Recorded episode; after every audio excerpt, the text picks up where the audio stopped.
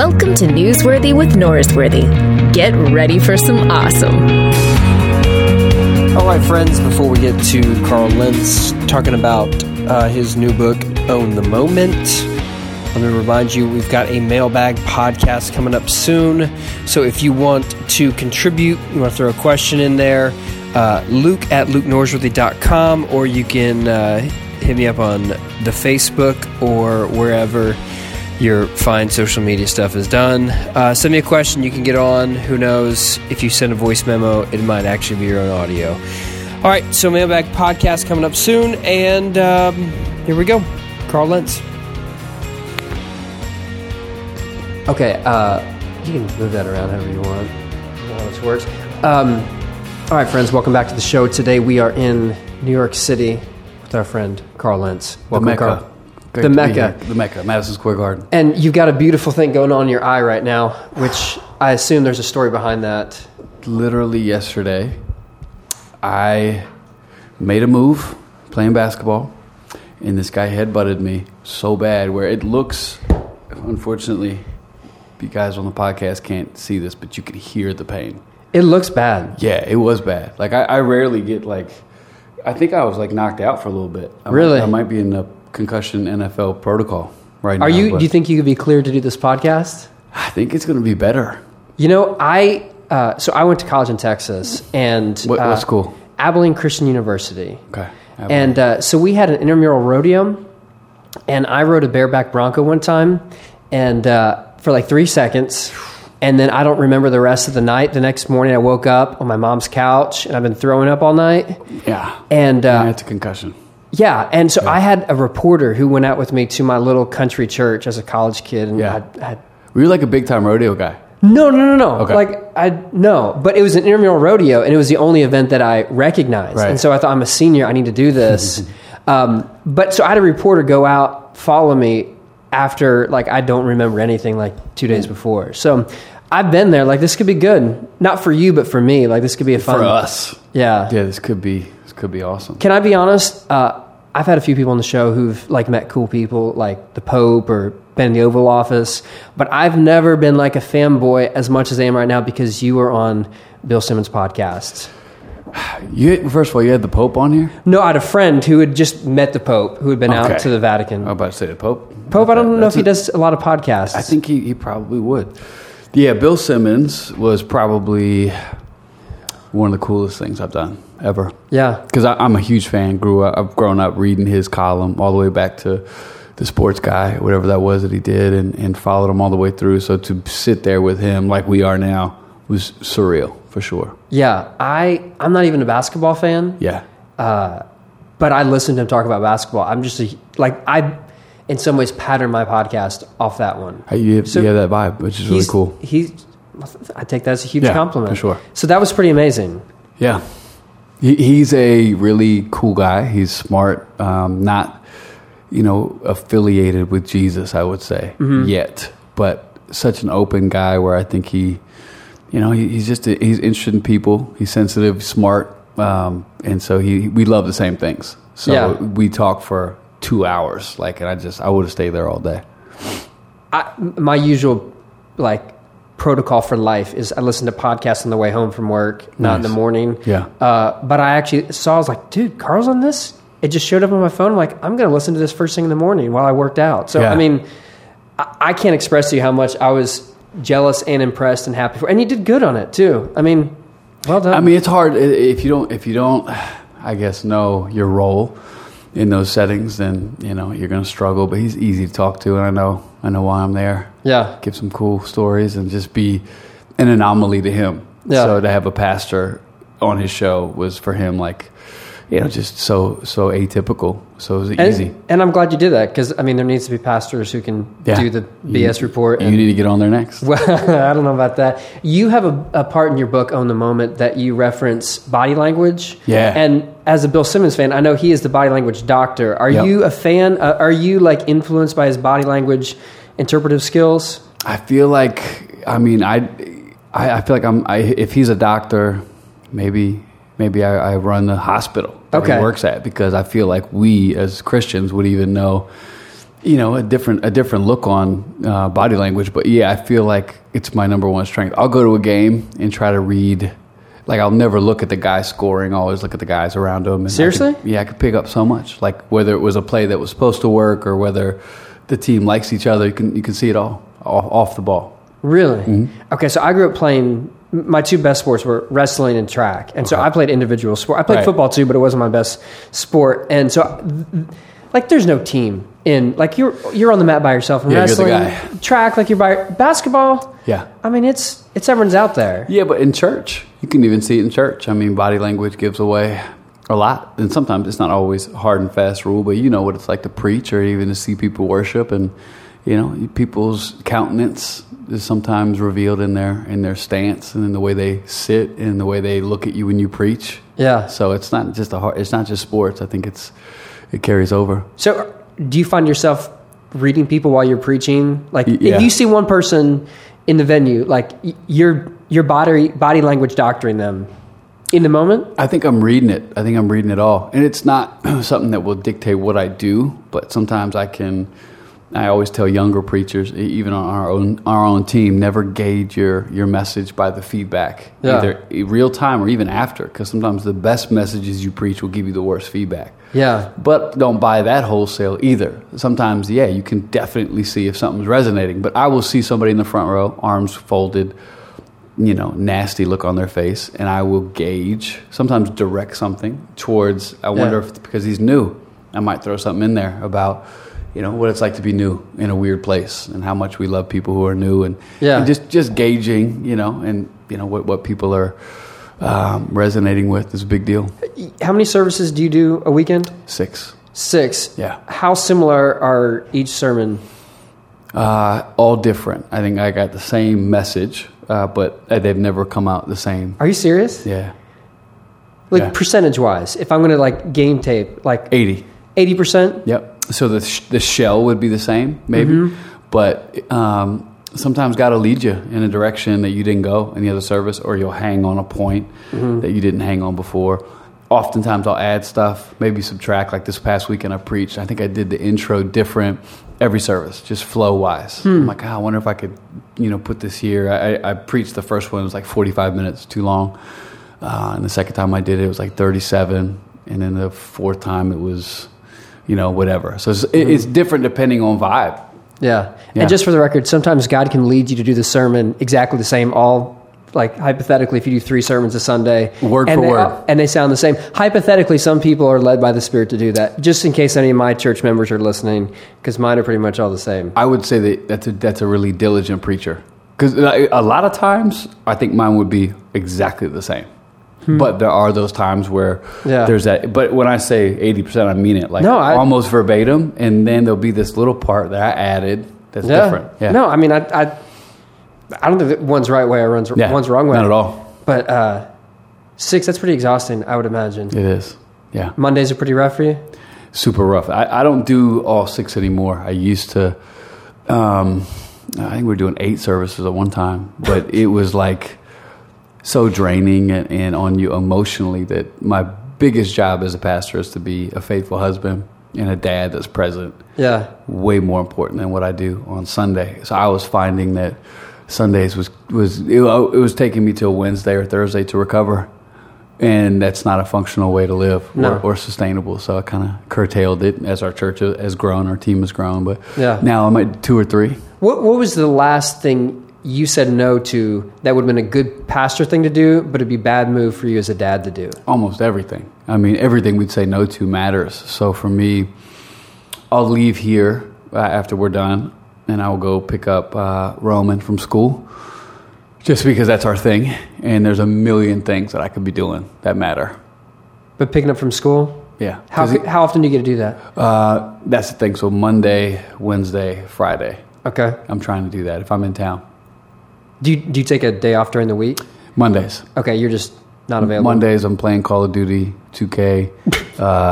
You're a video game guy. Yeah, watching every sports telecast I can, all the sports talk, and just taking it easy. Okay, good on you. And then I play ball on at 4:30 every Monday.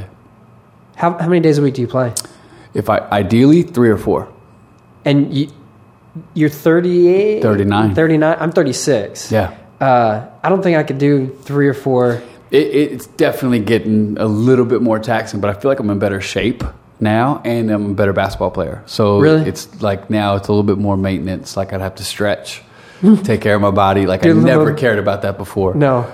Like this eye thing will throw me off for a day or two, but I'm definitely going to give it a shot today. Just out of like the warrior in me. Yeah, you're going to get the Kyrie face mask? I think that would be a nice touch. I mean, I got these giant glasses. I should just rock these. Yeah, I feel like if you had those on, that wouldn't have happened. Nah, it wouldn't have. It's funny because I did a move that normally, you know, it's just too good. It's too fast. And this guy, who's probably 22, literally face headbutted me and knocked me off my feet, bleeding straight over to the emergency place, got stitches. Oh, nice. But I'm here, fourth quarter. I appreciate that. You know, you're sucking it up and doing it. That's an honor to be here. Thank you for having me. Yeah, right. Okay, so your story, you go to NC State? Yep. Okay, for a year or two? Year and a half. Okay, and then go to LA, and you're an evangelist doorkeeper at Gucci. Yep. Yeah. And then you make your way, you're called to ministry. Mm-hmm. Somewhere in there, and you decide you're going to go down to Australia to Hillsong International Leadership College. Yeah. What made you choose Hillsong? A bunch of things, but the main thing was I had made a decision that I was probably going to be a Christian and just tolerate church because I just felt like that's the way it was. Like I get it. Church is important. It's boring. The music's terrible. It is what it is. I had resigned my spirit to think that's what it was going to be. And I found Hillsong, and I walked in, and I thought, this is weird. Like, the music's good. These people look like me. The teaching's relatable. It seems like everybody wants to be here. And then the light bulb started going off that maybe church doesn't have to be horrible. Maybe it doesn't have to be a place that you run from. And I just, I planted myself in that soil. What Hillsong service did you go to first? I went to Hillsong Conference, 1999. And that was my first real introduction to what church could be for me. So, Conference is down in Sydney? Sydney, yeah. Okay. I got saved, and the church I was at was totally different. It had some cool elements, but it wasn't, you know, kind of what we're doing now. And, yeah, I went to conference, and I just was like, whoa, this is out there. And that was it? Went back to L.A. and then took some months to sit on it, explore some other things. And I was like, nah, I think that place is where I want to be. So you go down there. How long are you there? 4.5. Okay, so that's Bible college. Bible college, and I stayed for a year, worked there. Okay. For Brian, who's the pastor there. Okay, so when you're down there, did you ever think about, like, doing seminary? Well, we would consider that to be seminary. Okay. So I'd never considered that I wanted to do anything more. I thought that was... Yeah. So we try to combine ministry training with application. Yeah. And so that was, to me, the equivalent. Yeah. Do you sense there's tension between, like, traditional seminaries and, like, the Hillsong college? Do you feel like ours per se, or the schools like it? Schools like, not like nothing Hillsong specific, but It seems like there's tension between. Do you go to seminary or a Bible college? I don't know, probably, because in Christendom there's tension about stupid things all the time. If you want to go to seminary, go. If you want to go to a Bible college, go. I think they offer different things. Yeah. I think doing pastoral work. I think seminary is something to me that you can, I think the gain, the knowledge gain, the wisdom gain, theological depth is a lifetime pursuit. Mm-hmm. So for me, I think I like the Bible college option because I'm learning tools for the ground away, and I get to use it. That's why I think Hillsong College is such a great, viable option for many. And you're learning from seminary, you go to maybe do a preaching class from a dude who doesn't preach. Yep. Bible college, you're going to hear from a preacher. Yeah. That absolutely matters. So I don't know enough about what seminary offers right now in America to speak on it, other than I love what I did. Yeah. So I'm someone who went to seminary, and I fully agree with your statement. Okay. I don't think – I'm saying to someone with an MDiv that the academy can teach you to do ministry in the way the church can teach you. It can teach you history and theology, and teach you Greek and Hebrew in the way that the church probably won't be able to that easily. Sure. But the church can teach you how to do ministry in a way that you can't. I feel like seminaries and Bible colleges should be able to split the difference. So I think if I had to err on the two, let's just say seminary is great on the MDiv side. Yeah, but lacks the practical application. Yep. If Bible college lacks the MDiv side, but is heavy, I'm erring on the church help people blood, sweat, and tears. Yeah. I can learn the books. Mm-hmm. I can't necessarily learn the people thing. And I feel like that's a huge problem in our country right now that concerns me, that I'm interested in, you know, helping people see quicker. Because people are really into knowing a lot. Huh. But I think the essence of our faith is that the more you know Jesus, the less you think you know, the more open you are. But learning how to help people and pastor and shepherd and protect and challenge, that stuff, that's not coming from a book. Yeah. That's coming from in the ring. Yeah. How do you see people like wanting to know about or know a lot, but they don't, I forget what the language you just used was. How do you see that like in your church or the people you interact with? Maybe it's not my church. Maybe it's a younger generation that's like, they're stepping over people to learn principles and learn knowledge. Mm-hmm. And when you're going on, the whole point of getting knowledge and getting principle and getting theology is to help people. So for me, how I would see it in my church, like how do I outwork that? I feel like connecting with people, being there for them, shepherding them, caring, sets the table for what I know. Mm-hmm. I don't think it works the other way around. Yeah. So if we're spending all of our time proving how many degrees we have, how deep our theology is, and we get around to care, we're missing people. Yeah. All good theology leads you to love the people in front of you. Should. And it seems like that's a big part of your ministry. Or a love for people should create a desire to know more theology. Oh, yeah. That's what I like. Yeah. I see what you did there. I like that. A bit of a flip. Yeah, that's good. Okay, so my favorite line in your book is when you were deciding if you're going to be a pastor or not, and you said, if it means having to get the same haircut as every Alabama fan, I'm out. Yeah. Which I really appreciate that. Yeah. Everybody did except for the Roll Tiders. Yeah, which I don't know if you've gotten any of those Twitter responses, but I feel like they would understand, like, it is kind of all... Yeah, most of them are cool. Like, Alabama, they're the best college athletic football program, hands down. Love them. But you look in the stands, they're carbon copies of each other. And they all think they're the coolest dudes in the world, too. Yeah. They're the guys making fun of me on Twitter. Look at Carl's clothes. It's like, dude, are you for real? Like, do you have a mirror? But that's what I thought, you know, Christianity was like. Like, I'm like, do we all have to look the same, be the same?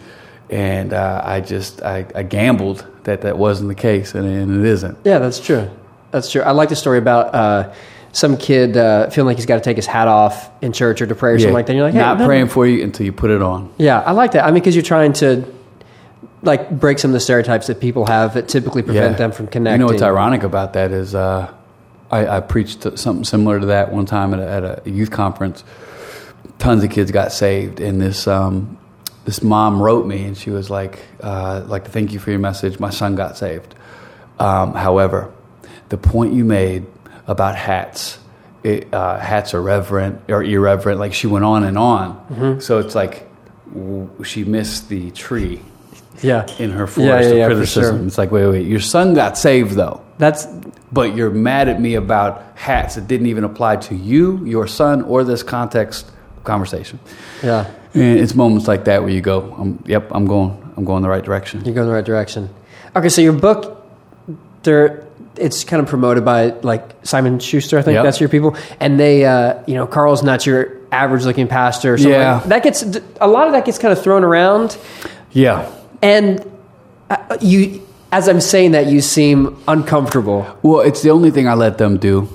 And I feel like they wrote that bio, and I'm cool to play the game a little bit. Like, if the object is to get the gospel and the message to people, they felt like that kind of description is more appealing to those who don't know.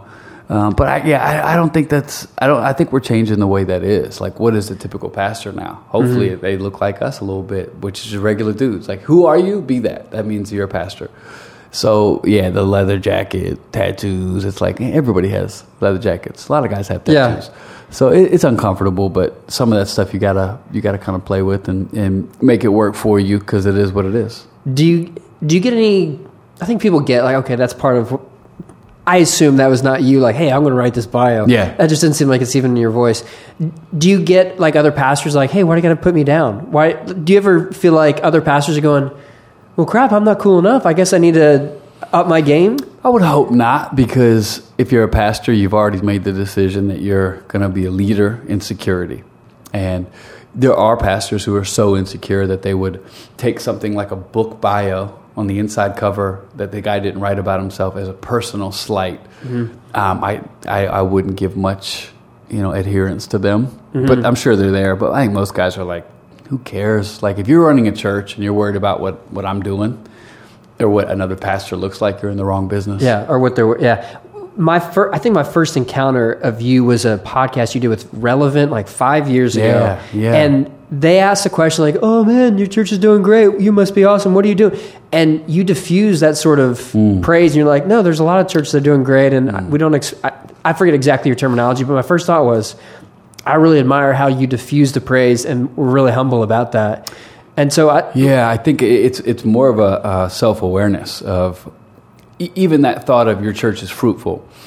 Relevant's the exception because they're awesome. I think Tyler was the guy who I did that interview with many years ago. Did another one with him recently. But outside of Tyler or an interview that I know, someone would be like, your church is successful. And to which I'd say, no, you mean it's big. That doesn't mean we are successful. It's because we're faithful and we're kind and we're doing the gospel. Mm-hmm. But it just happens to have numbers right now. And I do think churches that are healthy should grow. I don't think it's always going to be numerical. I do think it should be a part of it. I think there's a backlash in American church of people who haven't grown now creating a theology around their small church, as if it's a disparagement if your church is growing. I think that's sad. But yeah, for us, we're just being faithful, and this is what it looks like right now. Mm-hmm. And so we'll use that platform to point it back to Jesus all day long. What do you say to the church members who are complaining because their pastor's not making their church grow? And they say, well, why don't you be like, Joe and Carl and whoever else, because their churches are growing. What do you say to that church member who's complaining to their pastor because pastor's not making their church grow? I would look less at the growth and look more at the teaching. So if a pastor's teaching what's right, and he's planting the right seeds, and he's being faithful to the call, God's what makes it grow. That pastor can't make a church grow. If he could, he would. Yeah. So that means God has a different plan. I always say you plant in soil that you trust, that is holy, that's righteous, and you choose that. So I would say if your pastor's doing the right thing, and he's preaching the gospel, and he loves Jesus, that's the most important thing. Yeah. If there comes a season where you can see it in the pews, in the congregation, so be it. But I don't have a lot of time for people who are criticizing their pastors. No, that's good. So look at the teaching. Okay, so I watched some of the media that you've done, and there seems to be reoccurring main thrust of the interaction is, hey, you look cool. The church's teaching isn't cool. So do you really think what the church thinks, even though it's not cool? Mm-hmm. And it keeps coming back. Okay, so you're a pastor, but do you really think what pastors think? Right. Why do you think that question keeps getting asked? Because people can't figure out why they feel gravitate towards our message, or how can people like y'all if you still believe this? Yeah. And it's a fun place to sit, because you get to explain to people, no, our views aren't bad. You've had bad messengers perhaps, but I can sit here and talk to you about heavy doctrine, but yet we still have commonality. What is that? That's Jesus. This disagreement doesn't have to mean disconnection. It definitely doesn't have to mean disparagement. And I think so people are surprised by that, because they want me to be mean. They want you to be bigoted in your absolute truth. They want you to be, someone who's isolating people. And when they don't get that, it's a new day. Yeah. Huh. So you, I guess, whenever the Black Lives Matter stuff started, was that a year and a half ago, however long ago? Yeah. I knew early on you were talking about it, and I really admired your willingness to speak into a really tough subject. And I live in Texas, and I assumed in New York, you're talking Black Lives Matter, it would be received different. Your audience, your congregation, young, diverse group. Yeah. And so I assumed it would be something that's well received. It was the spirit of the majority of the congregation. I read the book and I realized that's not the case at all. No. The most vitriol you received in your ministry career was over the Black Lives Matter. Yeah, and it wasn't necessarily from our church. It was just sometimes when your church has a platform like God's given us, you hear it from all sides, for better or for worse. And that was the most You know, it wasn't always from our own church, rarely. It's more, I was speaking about the reaction from people in Texas, or people have no business, or even worrying. Not Austin, other parts of Texas. Everywhere but Austin. Just people who just have no business even worrying about it. But my thing was the fact that there was so much upheaval about such a simple concept. I was like, my gosh, I'm gonna keep stoking that fire. Yeah. Because you're out of your mind if you think that we can't talk about this. And my principle has been right from day one. People were so, I guess, locomotive in their thinking that they couldn't even slow down and say, hey, I'm just saying Black Lives Matter. That's all. Calm down. But the movement, no one's talking about the movement. Number one, you don't know about the movement. Number two, I know more than you. Number three, one of the founders is a part of our church who I know personally. So whatever you've heard is probably 80% fake. And number four, I can still say this sentence, Black Lives Matter. Just like Jesus said, blessed are the poor.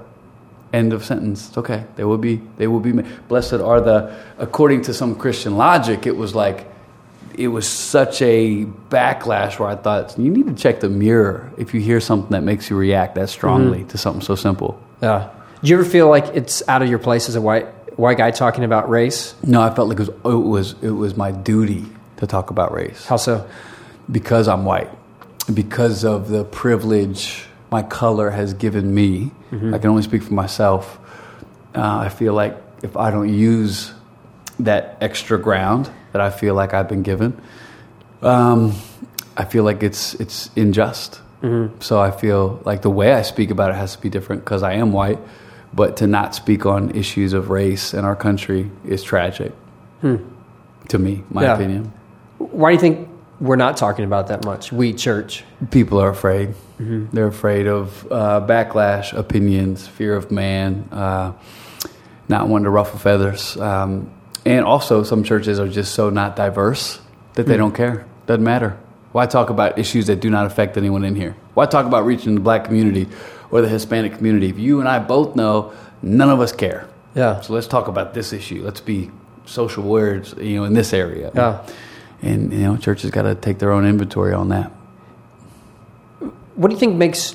A lot of churches want to be diverse. It doesn't always happen. It's not easy to happen. Yeah. What do you think it is about y'all's church that has enabled diversity to be something that's experienced? Proximity to the melting pot city we're in. So I think if you're a white pastor, I think that you're going to have a natural white reach more than another ethnicity even. Yeah. But I don't think you have to settle for that. So if you're in Abilene, Texas, tell me what the racial makeup is. Tell me what the, you know, and your church should look like your city. And then you should strive for more. That's my personal belief. So if I'm in an all-white city in rural Idaho, am I going to be bummed that we don't have a lot of non-white people? No, but at the same time, I'm going to be cognizant of it and make sure I still keep our people up to date with issues that do affect people of different races. But there's no Black people in this small town in Idaho. Does that mean they're racist? Of course it doesn't. It just means that's where they are at this time. Yeah. When you've been vocal about Black Lives Matter, what has been the response from people of color in your church? Just really appreciative. Because? Nobody's doing that in their minds. I've heard people just say, it's the fact that you care matters. And the fact that you acknowledge our pain and struggle right now means the world. And so it's worth it. It's worth it. A couple weeks ago, one line in a sermon about... white people need to learn this from people of color because they've experienced being similar to the Jews' position in the first century more than the white people. A simple statement like that. I got an email from a visitor, a Black guy, Monday afternoon. He goes, I really appreciate you saying that. I was like, dude, I didn't say anything. Like, I said one sentence. It's a very low bar of heroism when it comes to people speaking up. Yeah. That to me is more convicting. Like, when I feel, you know, people that are not white say to me, thank you, I go, my gosh, like I barely did anything. This is sad. Yeah. You said one line about mental health in your book. You referenced Brandon Marshall, NFL player, who talked about it a couple of years ago. Yeah. And that's only one line, but I assume you're going to get some, maybe not to the same degree, but there's going to be some people who go, oh, I appreciate you validating my experience. Like, this is a real journey that some of us experience. Yeah, it's already happened, yeah. Have you guys talked about that? Yeah, I mean, we talk about vulnerability and transparency a lot as mm-hmm. Christians. I just did a podcast called The Brilliant Idiots, which your podcast listeners should beware. It's extraordinarily explicit language. Mm-hmm. And I just... Is that from you or the hosts? Me. Yeah. I curse all the time when I... No, I'm kidding. Yeah. But they were saying, one of the hosts was saying he appreciates about me that I don't come across like a certain way, and I said, well, the truth is we're Christians. The idea is to take the veneer off mm-hmm. and to take the walls down. And I always take people to Paul's Succession, where early in his ministry, what did Paul say? I'm the least of all the apostles. Still kind of proud. There's only a couple of you. And then he goes on later in his ministry, what does he say? I'm the least of all God's people. Getting more real. The end of his ministry, I'm the chief of all sinners. So the natural progression of Christianity should be less. I'm less, God's more. So for me, when it comes to mental health, diseases, healing, struggle, addiction, the more we talk about it, the more grace, the more power God has to work with it. So we always just say, your scar tells a story. What are you going to do with it? Yeah, that's good. So the... when was it? The View or something like that? You did an interview, and abortion came up. Yeah. And afterwards, you made a statement on Twitter or whatever. Yeah, I had to. Felt like you had to. Mm-hmm. Okay, so you made a comment that maybe some people felt like it was an endorsement, like it was okay or something like that. Is that why you felt like you had to? I only made a extra clarification. In no way did I apologize for what I did on the show. Just to be real clear.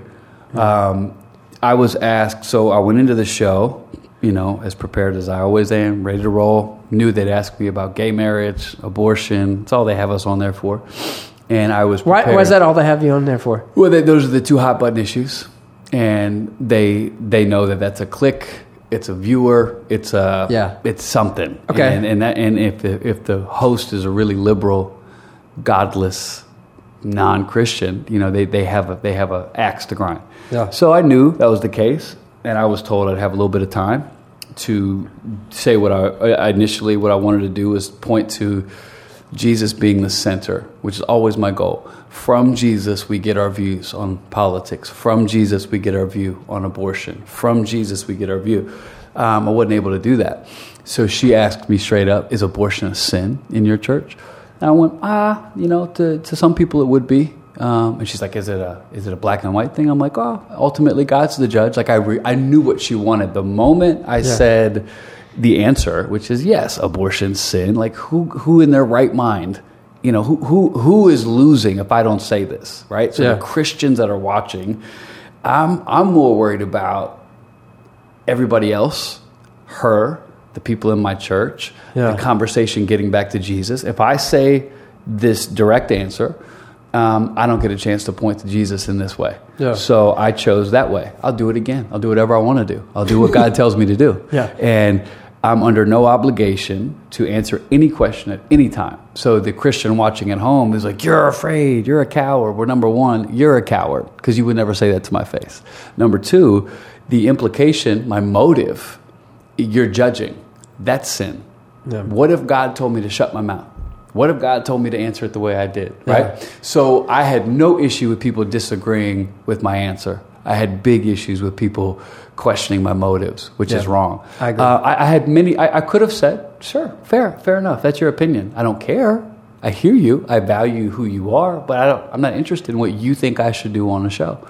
So for me, it was cool. I got a lot of great feedback from that, a lot. And there's a vocal Christian crew that has really big opinions. Yeah, and they're entitled to them. I completely agree with your statement that it's okay to disagree with your answer, like how you should. But to disagree with your motives and to impugn your motives, I feel like you're overstepping a line there. That's just they are. That's not charitable. That's not kind. That's not gracious. It's not wise. It's foolish. But it seems like one of the things that's important to you is not making a blanket statement and having a conversation instead of like a soapbox. If we feel like that's the lane God's opening.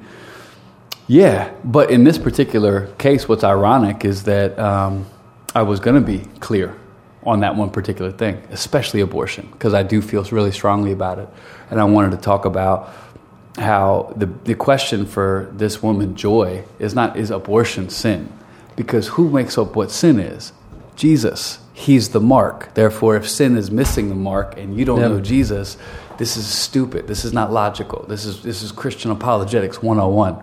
Decipher who you're talking to. So for me to talk about sin, which we don't agree on, is stupid. What's the bigger win? We talk about Jesus on national television. Yeah. But when it comes to the blanket statement thing, I'm in the middle of a city where we're in a life and death fight. I'm cool with taking public shots of my motives, my character, my life, while we're winning here. Like, I can have a conversation. I can preach in my church. Let's talk about homosexuality. Let's talk about abortion. Let's talk about gay marriage in New York. If you get me in a soundbite and then you run with this and the news cycle takes this, then we're lumped in with every other minister nobody cares about, every other church that's now maligned forever. Mm-hmm. Maybe that day will come anyway, but I'm not going to let a media person dictate that. Yeah. It seems that, would it be fair to say that you've spoken out against Trump in some degrees, or some of the stuff that Trump has said? I feel like I've spoken out against sometimes the state of our union. Yeah. It looks like I'm talking about Trump, but there have been times where I've spoken directly at our president in a critical way. Maybe not Donald the president, but the person, but some of the statements that he's made, some Absolutely. Of it comes across as hateful or whatever. Yeah. How do you feel about jumping into the sort of like politics game? I feel like politics is about people. Mm-hmm. So we're in it, whether we want to be in it or not. And if politics keeps affecting the people that we love, we'll keep talking to it. We'll keep speaking to it, which is going to be forever. So the notion that we shouldn't do this is naive and silly. Jesus literally embodied the breakdown of a political system. Yep. Him walking into different spaces was a political move. You know what I'm saying? So for me, it's we're not like overtly political, but we're Bible-centered, gospel-generated Christians, and we're going to talk about stuff that matters. So if you got a president that's disparaging an entire race of people, I'm coming at you all day long. Yeah. I think people seem to only have like two lanes of politics. Well, you're either Democrat or Republican. Yeah. And I think, like you're saying, Christianity has always been political in the bigger sense of the word political. Yeah. I mean, some have traced the word gospel, evangelion, to a political term in the first century. Did you get that at the MDiv thing? Oh, yeah, okay. I did, yeah. That's a word that Caesar would have been using when he had military victory, or when the new Caesar was born, they would pronounce it the gospel. Very funny when people do that. Are you gospel-centered? What do you mean? Do you mean there's a sentence? You mean your definition of the word gospel? Okay, thanks for the clarity. Yeah. Are because you a gospel it becomes church in Austin? Like TM, like it's like a trademark phrase, like, are you in the cool club? Right. Because you're... their definition of gospel. Yeah, correct. For sure. But what I'm trying to say, like, it's great. Yeah. It's always going to have a political aspect to it. And you speak into that for sure. I don't know if this is mentioned in the book, but I know you talked about it online somewhere, so I don't feel like I'm getting like too personal here. But you had a friend that you got to know early on in your time in New York, drug overdose, passed away a couple of years ago. Yeah. Can I say his name? Yeah, Devin. Okay. So you talked about a friend who passed away from a drug overdose in the book. Was that texting to someone's mom? There's a different friend. Okay. Unfortunately, I've got a couple friends I've lost. Yeah.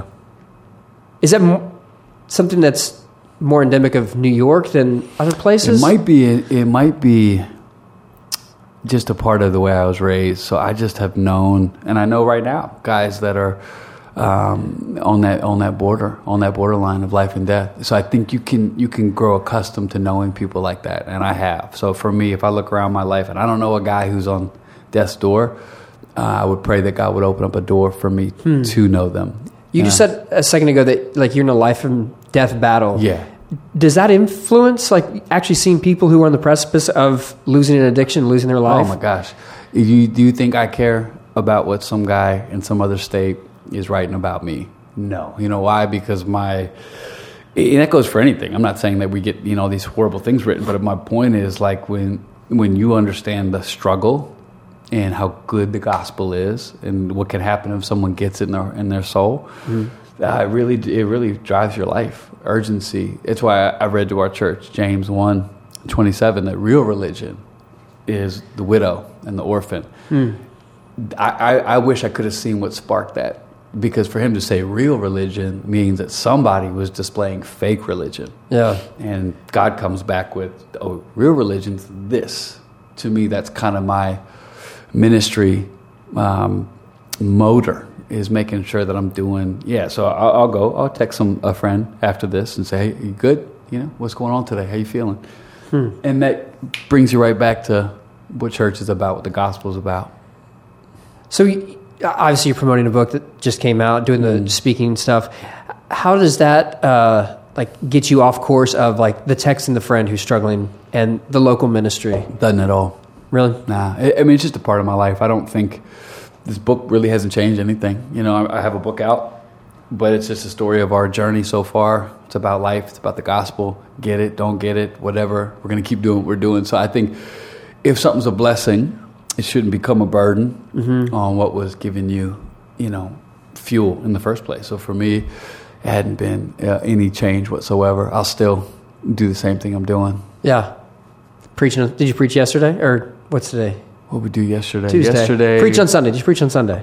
Preached all day on Sunday. I had one interview thing I did yesterday. And then I picked up my son from school early. We went bowling. How'd you do with that? I'm a good bowler. Really? He's a good bowler.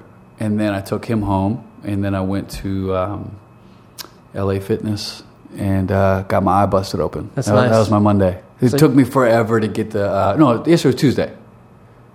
Sure. Yeah, Monday. Yeah, Tuesday I had our staff, met with a couple of my key team, did a couple interviews, and then went and got my son out of school, went bowling. And then the eye...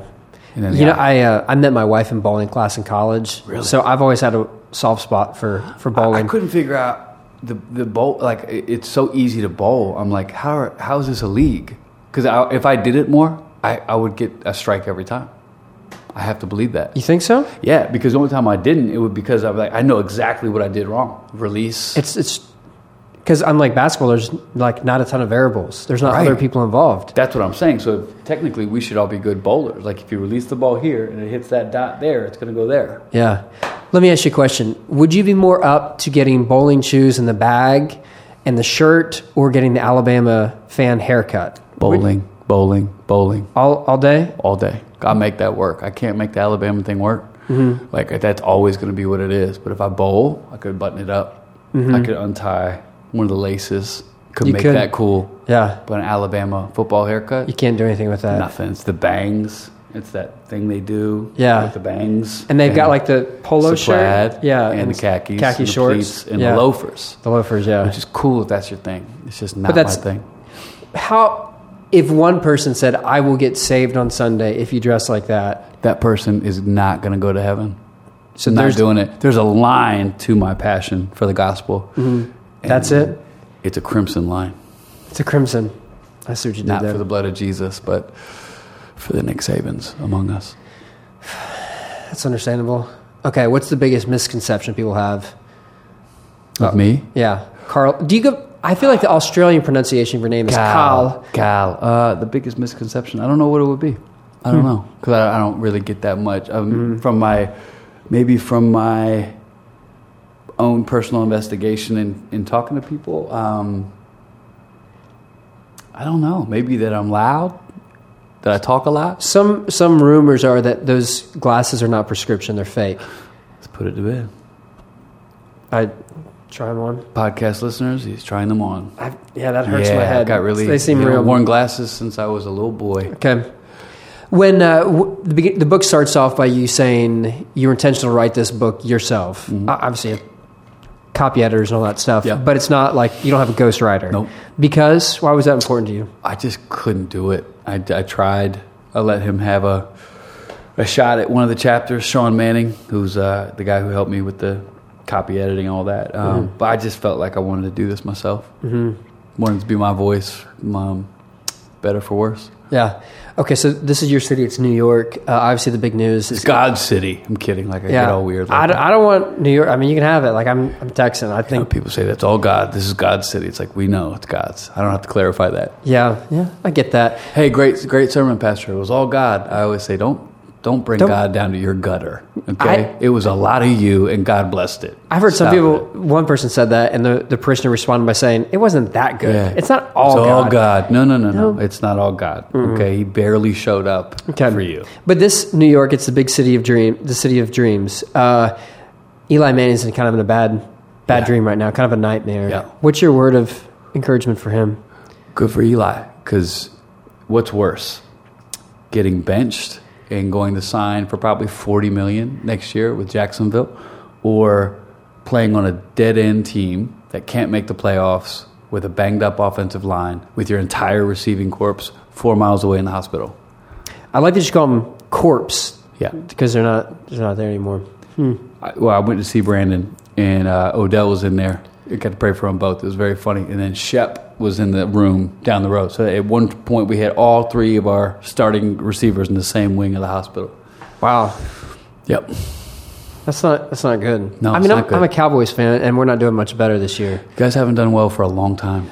I feel like that was a little insensitive. Well, let's go harsh. Facts, though. I'm only using like Super Bowl as well.